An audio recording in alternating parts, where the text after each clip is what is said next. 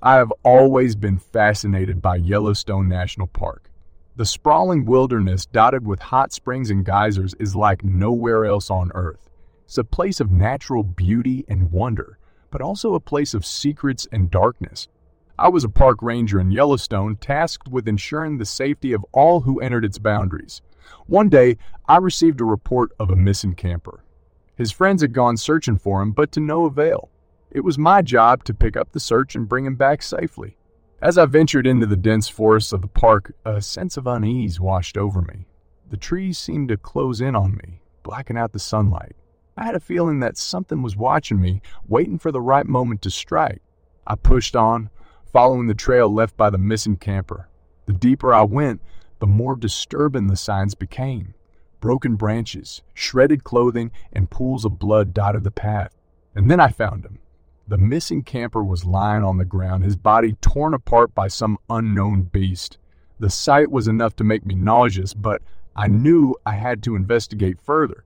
That's when I heard it. The sound of footsteps, not human, but something else. Something big and dangerous.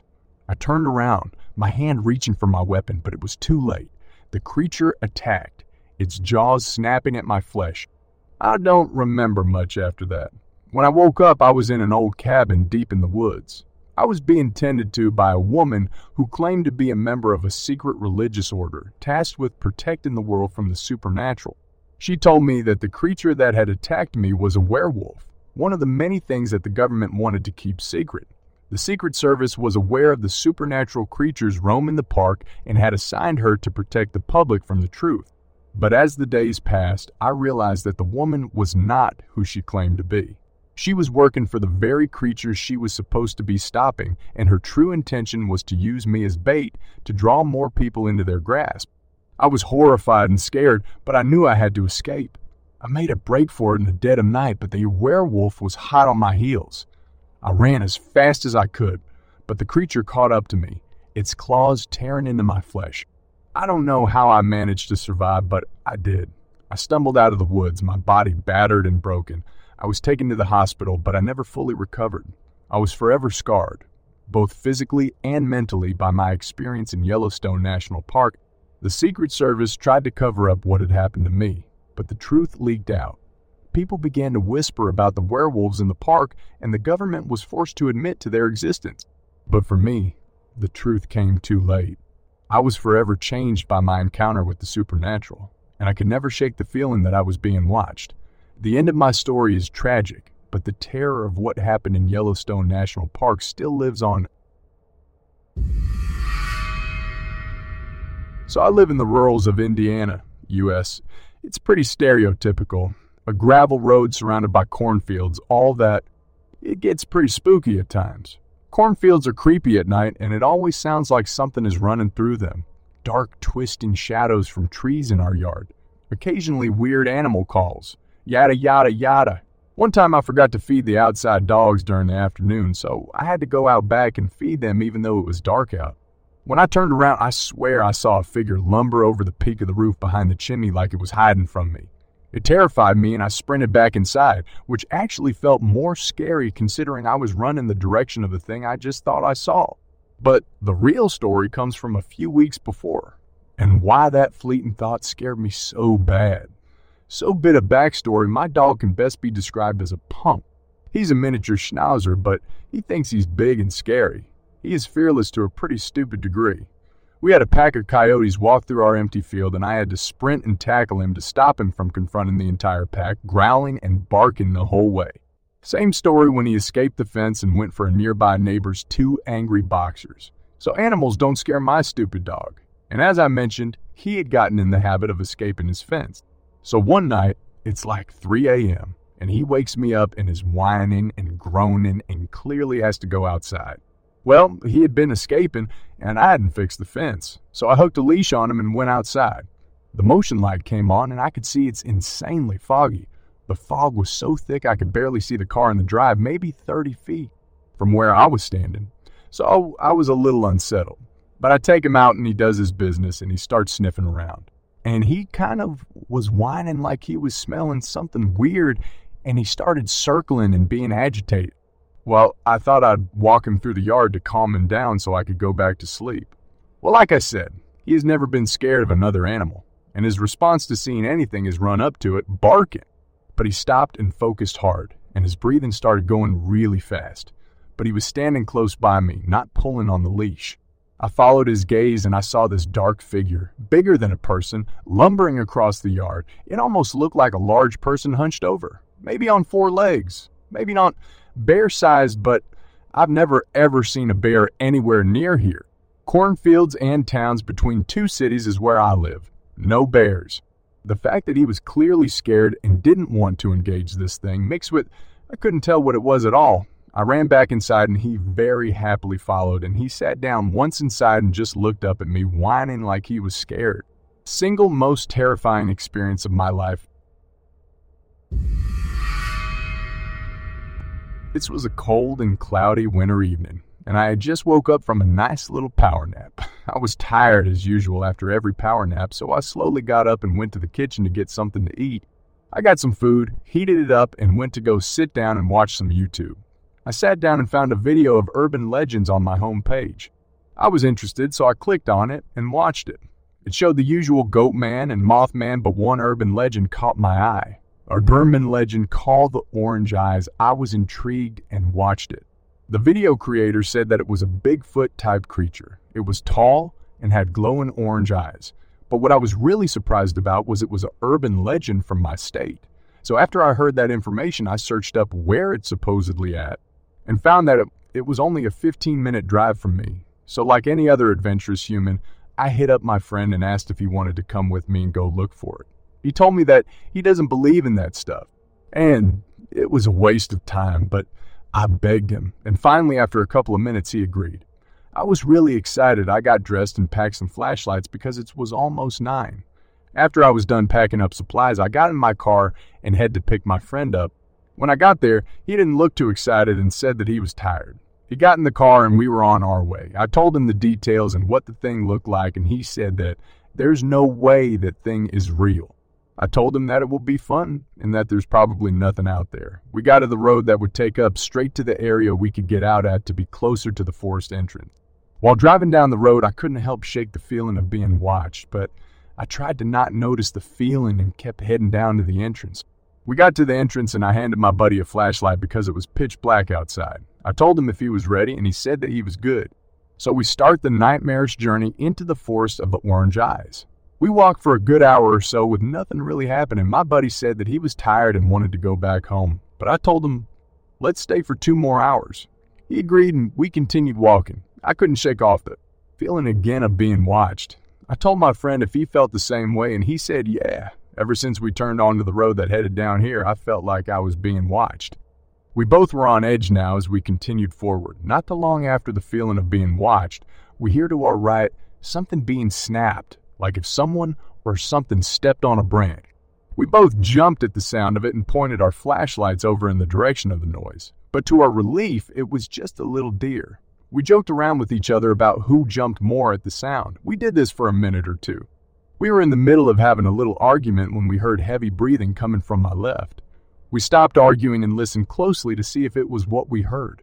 We heard the heavy breathing like we thought we did, I didn't want to shine my light over there, so I tried to see if I could see anything. Thinking back to it, I wish I didn't look because what I saw would haunt me for the rest of my life. What I saw standing there behind a tree was 10 foot creature standing there with one of its eyes peering around the tree. And what shook me down to the core was that its eyes were orangish red color. At this point, I wanted to pass out from fear, but I stopped that from happening. I looked at my buddy and I could tell that he saw it too. I told him that we need to get out of here now before it's too late. We both agreed that we would take off at a dead sprint back to the car. I told him on three, we will go. I started to count, but I couldn't even get to two when felt a warm breath hit the back of my neck. At that point, I screamed, Run! We kicked it into sixth gear and ran as fast as we could. As we were running, I heard the tree moving and felt the ground shaking. My lungs were burning from the thin, cold air. We ran for what felt like hours until we saw the car. I reached into my pocket for my car key and, with one swift movement, unlocked the car, opened the door, and turned the car on. I put the car in reverse so fast I felt like I could have been a stuntman for a racing movie. I hit the gas, flung the car around like a action movie. I put the car in drive and floored it down the road, never looking back once. Once we felt like we were a good distance away to ease up a bit, I asked my buddy if he was okay, and he said he was fine. All I did on the drive home was think about how close the creature was to me for me to feel its breath. I dropped my buddy off and told him to be safe and take care. When I got home, I took everything off, took a shower, and went to bed. The next morning was good. I felt like the day before was just a bad dream. But I realized really soon that it was real because the backpack that I had used to carry my stuff had a big slash in it, probably from the thing or a tree branch. From when we were running away, I called my friend to check if he was all right and continued my day after. By now, I've kind of gotten over it and my friend doesn't think of it anymore. From that experience, I don't want to go to a forest to hike or camp anymore. I hope you take something from this and learn to not be stupid like me and go out to a forest at night. This actually happened. I'm serious. The only reason why I even tell people is because my friend saw it with me and we still talk about it to this day. B16 or 17 friend came by to tutor me in calculus about 10 p.m. at night. I let my friend drive my car to his house. He lived out in the outskirts of town where there's nothing but orchards of almonds. Passed by cattle ranch with lots of lights. Silence in the car. I'm on shotgun and I see a bull running on its two legs like a human. Bull turns its head towards us. Red glowing eyes bull looks like it's getting ready to spin around but then evaporates. Look towards my friend and ask him, Did you see that? My friend replies, Did it look like a bull running on two legs with red glowing eyes and then it disappeared? Yes, I saw that. WTF. That was about 10 years ago. My coworker came in his day off just to tell me that his friend saw the exact same thing six years after the incident. 100% true story. My wife and I were traveling to the Smoky Mountains from Ohio on an anniversary getaway. We usually avoid highways in our travels and instead prefer the scenic and slower paced state routes of my childhood.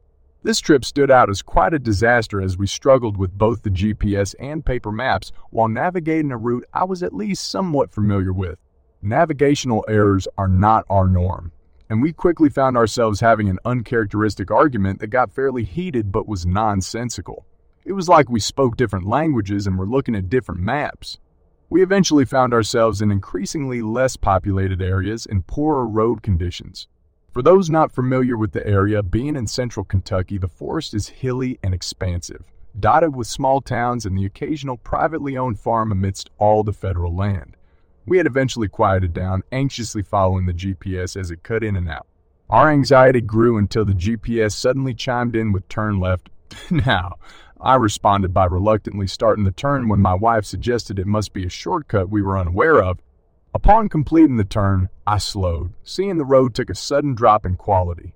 Potholes large enough to get a tire stuck in, overgrown scrub growth on the edges, and ominous gnarled vines hanging down. The hair stood up on my neck as it still does right now as I ride it. Bringing the car to a stop, I ask my wife, Are you sure about this?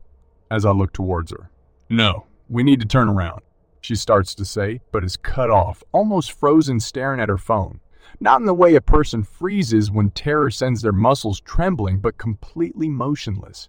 I instinctively slam it in reverse back and into the position we came so that I could continue the course we were on. As we reached the end of our reverse turn, I slammed it into drive but went nowhere as the rear of the early 2000s Lincoln is lifted off the ground. Before I can process what is happening, something charged from the woods to our right. At first, it was a large red blob that moved with a speed and grace that seemed unnatural to its grotesque nature. As it closed the gap, it was clear that it was running on all fours, but only partly so. Its forward movement agile but uneven as it irregularly used its arms with its oddly bent hind legs.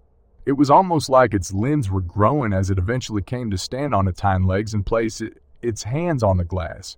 Up close, I could see what I thought was for seemed more like strands of rotten flesh that grew as thick as a shaggy dog and smelled overwhelmingly of rotten fish and moth. Its hands looked nearly human, were it not for the rotten fur and long claws. The face sticks with me as much as the smell, being somewhat shaped like a human that has its face twisted and pulled forward in vague canine shape with large pointed ears toward the top of its head. Inside, its snarling mouth were long, narrow teeth that looked almost too large to close. But the eyes were the worst part, bloodshot and yellow. They leered at my wife with a hunger, the kind of hunger that promises unspeakable things. When you are in a flight or fight situation, you usually get that distinct moment of clarity where you make your choice even if it's one you are ashamed of. In that moment, I felt like a small dog defending my mate from a rabid wolf. I stomped the gas pedal and bellowed hard. Go! Now! And a series of loud noises that sounded more like barks than human noises. It jolted suddenly, and the rear of the car drops, leading to a loud peel out. It kept pace with us, scratching at the car and banging on it until we broke 45 miles per hour, driving wildly through the winding country until we saw the lights of a town in the distance. We parked in a well lit parking lot in the center of town next to a gas station. We busied ourselves as we inspected the car, reluctantly sharing what we thought we saw. She was in tears and sobbing about feeling a pressure in her head and that she was conscious but paralyzed. Looking under the trunk, I spotted a cracked strut and a lump of the rotten flesh dangling from a frame member. The smell was still overpowering and sent us into a tear filled hug as we stared at a piece of the filthy creature and realized it was likely at least two of them the one in the window and the one that lifted the rear axle of the ground. Thoroughly shaken, we sat in the car facing opposite directions and discreetly unpacked our handguns and hid them under our blankets. We waited until 9 or so before setting back off towards our destination via highway. I'm a 32 year old lady from the very northern tip of West Virginia. Most of my life has been lived in Hancock County. When I was little, we camped in tents, walked everywhere, hiked at parks. All that outside goodness. In my teens, we started going to state parks, to ride horses, I've been to Tomlinson Run, Beaver Creek State Park, Salt Fork, Raccoon Creek, and Vista Park. I think that was the name. We had a friend who was constantly inviting us to ride on people's land she had received permission from. I'm well acquainted with the local wildlife. I've seen all the major players, including coy dogs and bears, and can identify most sounds in the forest. I love watching nature documentaries. I was looking to become a vet, so I studied a lot on animals, Drawing and painting them got me very acquainted with animal anatomy. Was I ever into cryptozoology? Yes, I was a di- Dino crazy little girl. My one babysitter had Reader's Digest Mysteries of the Unexplained. The thought of a plesiosaur in Scotland or an apatosaurus in the Congo was just mind blowing. Later in life, I started looking at it like folklore. It was interesting to read the accounts and learn the theories behind what people were seeing, but I believed in them as much as a folklorist believes in dragons and trolls. I didn't have any interest in Bigfoot, and I'd never heard of dogmen. I never had interest in looking, nor did the thoughts ever cross my mind. It seems I didn't need to go looking. They found me. We moved to the farm when I was about 10. Mom's dream was to have horses, and she was finally able to live it. The farmhouse was haunted, mainly by the former residents of the house. I never felt threatened by them, though. It's a little unnerving to have two men talking and moving the couch you're sitting on. Or should I say, it sounded like it. No one was home, no media was on, and yet I was hearing two men talking about how they were going to move the couch and where, and the sound of furniture being dragged right from under me. The land itself had its share of strangeness. Most things were benign, though. We just shrugged and carried on. I honestly hated our woods. Anywhere else, I'd freely hike, but even in the yard, sometimes I felt watched. Heck, sometimes I thought something was staring in our windows. Now that I think of it, we did have things slam into our trailer. I'd think it was a horse that had gotten loose, but when I'd go out to investigate, I'd find nothing. I'd chalk it up to a deer. I use my horses' breeds for their names rather than think up names for them.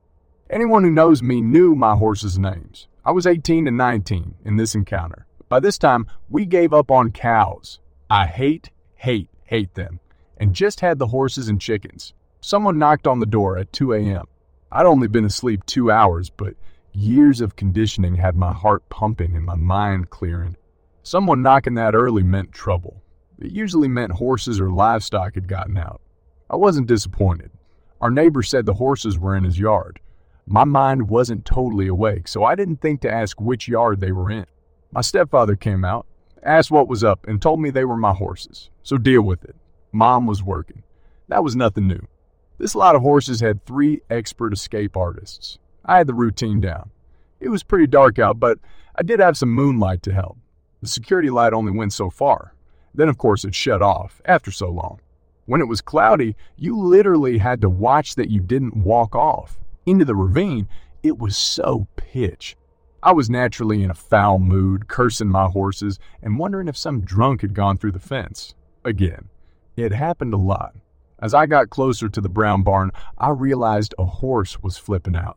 It was running back and forth, squealing and carrying on. I went in and grabbed the halters and leads. I paused for a moment to see if any other horse or horses had replied to the horse I heard squeal. That would give me an idea of where the other horse or horses might be. There was no reply. That was odd. I was odd. I was thinking, crap, they're on the other side of the hill. It was the only reason in my mind they wouldn't be replying. Let's just say when they followed our cut trails to the other side, it took us an hour to traverse through the woods and lead them back. And even with two guys on a four wheeler and my mom, that was a freaky treat. I felt like I was being watched and followed. Maybe it wasn't paranoia. So the land is set up like this the brown barn was connected to a small pasture, about half an acre long, which then connects to a seven acre pasture. Pretty much in the center, on the outside edge of the large pasture, was an old white barn. I decided to tackle the horse still in the fence so I could bring her down to the small pasture to keep her from escaping too. Maybe the others would follow. I had to walk clear to the other side of the pasture to get to the panicking horse. It was my mother's psycho Appaloosa mare. I tried to catch her and nearly got trampled a few times trying. She was frothing at the mouth and her eye whites were really showing. Was I alarmed? No. As I said, psycho. I noticed my other six were across the road. They were standing in a tiny little fenced an area under a spotlight. They were standing motionless and not touching a blade of grass. I was wondering how the neighbor managed to herd them into that tiny fenced in area with that tiny door. Three of those horses were over 16 hands tall. One was a draft horse cross. The doorway was actually small enough. He touched both sides going through. My thoroughbred mare took me two hours to corral the last time she got out. Much to my frustration, she was an awesome jumper. So a stranger rounding them up and putting them into a tiny yard was mind blowing. I've had horses since I was nine. I'm 32 now. I've had ponies and horses. I've had Appaloosas, Arabians, draft horses, quarter horses, qualking horses, walking horses, saddlebreds, thoroughbreds, mustangs, foals, geldings, mares, and geldings that still thought they were stallions. I've had a lot of horses from all walks of life. I will tell you, they consistently do not like to be crammed into tight spaces, especially not in a group. I had two severely abused horses. I was rehabbing a thoroughbred that actually had PTSD and a racking horse that actually took me three years to touch without some sort of a bad reaction. They did not like being in stalls, and all but one were mares. Mars are extremely moody, and two of mine were particularly vicious to those they didn't like. My Walker mare only liked three other horses. She should have been kicking the crap out of the others there. Mine also didn't like to be under lights when they escaped. They avoided them like the plague, and not eating grass. That was over ankle deep. That was unheard of. They were silent and dead still. My neighbor came out and told me that they were like that when he found them. He asked me if I needed help, but I said no. My thoroughbred and racking horse mares did not like men. I told him I'd take them out, one at a time. I took one halter and lead and threw the rest outside the gate. I put the halter on my gelding and opened the gate to lead him out. They had other plans, though. All six came out as a freaking unit. They were literally chest to butt, crammed together. My gelding and my Welsh mare had their chests pushing against me as we walked back to the brown barn. Normally, they did not do this. I wouldn't usually allow such bad behavior. We were on the main road, which I did not like. The speed limit is only 35, but people go 60. So I tried to lead them through the large pasture gate. They wouldn't even go on that side of the road, though. I was a little unnerved by their behavior. So I lead them down to the brown barn and they went in. They were skittish, though. Picking at the hay I threw out, walking around restlessly, sticking to the barn like glue, and eyeing the upper pasture. I rationalize it by thinking, It's the appy flipping out that's unnerving them. And why hadn't she come down yet? She had to have seen us all walk down. I rushed to the gate between the little and big pastures, out of habit. I didn't want the herd to go back out into the big pasture. I didn't have to worry. They didn't follow me like they usually did. The gate was wide open, but the appy was still running and squealing back and forth in the same area. I started to go get her. Now, the neighbor's security lights didn't really light up my pasture. The road was higher than my pasture, so it was cast in a shadow. I could make out her shape in some detail, though. She took off at a panic gallop, swerved sideways, and jumped the stream. When she landed, she nearly landed on her face. She caught herself, though, and took off at a dead gallop again. I ducked behind a stump. If she would have hit me, I would have been dead. I then back and chained the gate. I decided to forego looking her over until I got the halters and leads. She was too hot at the moment. I decided to walk on the road instead of through the pasture again. The pasture was uneven, unlit, and full of springs. Sometime during this, clouds had taken over the sky, so there was no moonlight to see by. The spot on the road where I was at was paved and pretty well lit, though my neighbor was paranoid as mentioned. I had almost gotten to the white barn when I got this sudden urge to stop and look at a very specific spot in the pasture. I would like to say it was instinct that told me to look, but usually I'd scan the woods first to see what was watching me. That's usually where the watchers are. Instead, I just flicked on my flashlight right on a certain spot. It was extremely close to where the mare was flipping out. I saw red eyes shine, my first thought was, why in the world would a deer be there with all that chaos? I was feeling a sense of extreme dread and didn't know why. Besides, it being where my horse was going nuts told me something else just wasn't right. I then realized where the eyes were relative to the walnut trees and my racing barrels. See, the road is above the pasture and the walnut trees were right at the same elevation as the road. The pasture itself is sloped, to deal with the runoff from the road. The barrel it was next to was on the low end of the incline. The barrels were white, so I could see a dim lighting from my flashlight. On the one it was next to, this thing was too freaking big to be a deer. I was frozen, standing there, watching it. I just had this feeling it was evil and that I had to keep track of those eyes. It was watching me. It slowly blinked a few times. It also looked over into the woods above the pasture. I know you ask your guests if they ever feel there are other ones out there. Well, let me tell you, it crossed my mind. With a sinking stomach, I flashed my flashlight over the woods to see if I would catch eye shine. I didn't see any, though, so I went right back to the eyes. They were still there. I flicked back and forth, making sure nothing was sneaking up on me. I don't know how long I stood there watching, frozen. Someone could have come around the bend and hit me with their car. I was so focused. Finally, it started to move off. It glanced at me sideways a few times, only one eye. I think it went into the copse of trees around the creek. I heard nothing. That wasn't surprising, though.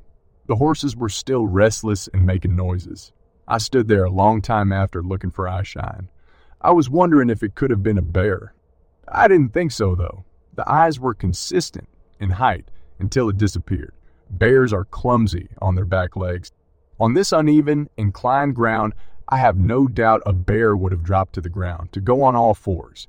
Even the rear up and drop down behavior bears do when they're trying to see something wouldn't work. We had one cross our pasture before. He made a lot of noise, going through the woods. The horses settled down quicker with the bear. I was almost to my neighbors at this point. I considered leaving the couple. Hundred dollars of tack at his house, halters and leads aren't cheap. I had no doubt if I left them there, they'd be gone in the morning.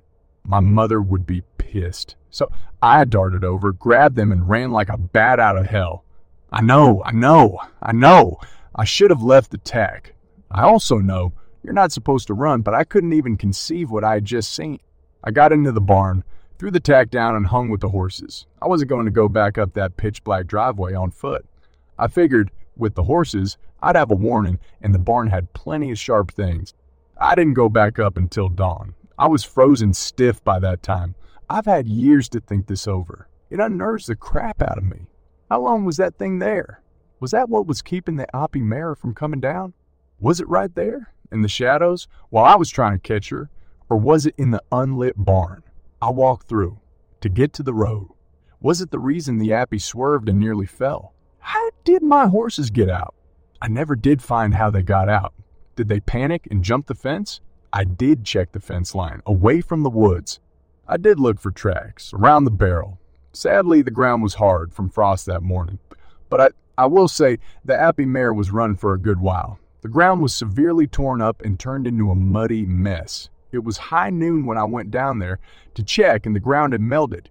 I'll bet it was her that woke the neighbor up. It took them about a week to fully settle. I don't know if whatever it was was still in the area, or if they were that traumatized. It wasn't too long after that my mother filed for divorce. My ex stepfather got the farm, and I moved in with her in the city, even with all the weird crap going on there. There were non bipedal things going on too. I miss it terribly. Maybe it's more accurate to say I miss the farm life rather than the actual place. I'd love to get back onto a farm again, but I probably hesitate to move back there. I never told anyone about the Eye Shine event. I didn't see the actual creature, and, and really, how do you convey that unnatural or horror inducing feeling? You saw Eye Shine, whoop dee doo. My mother would have given me the benefit of the doubt, but my mother often told family members things. They made my life enough of a living hell. I didn't want to give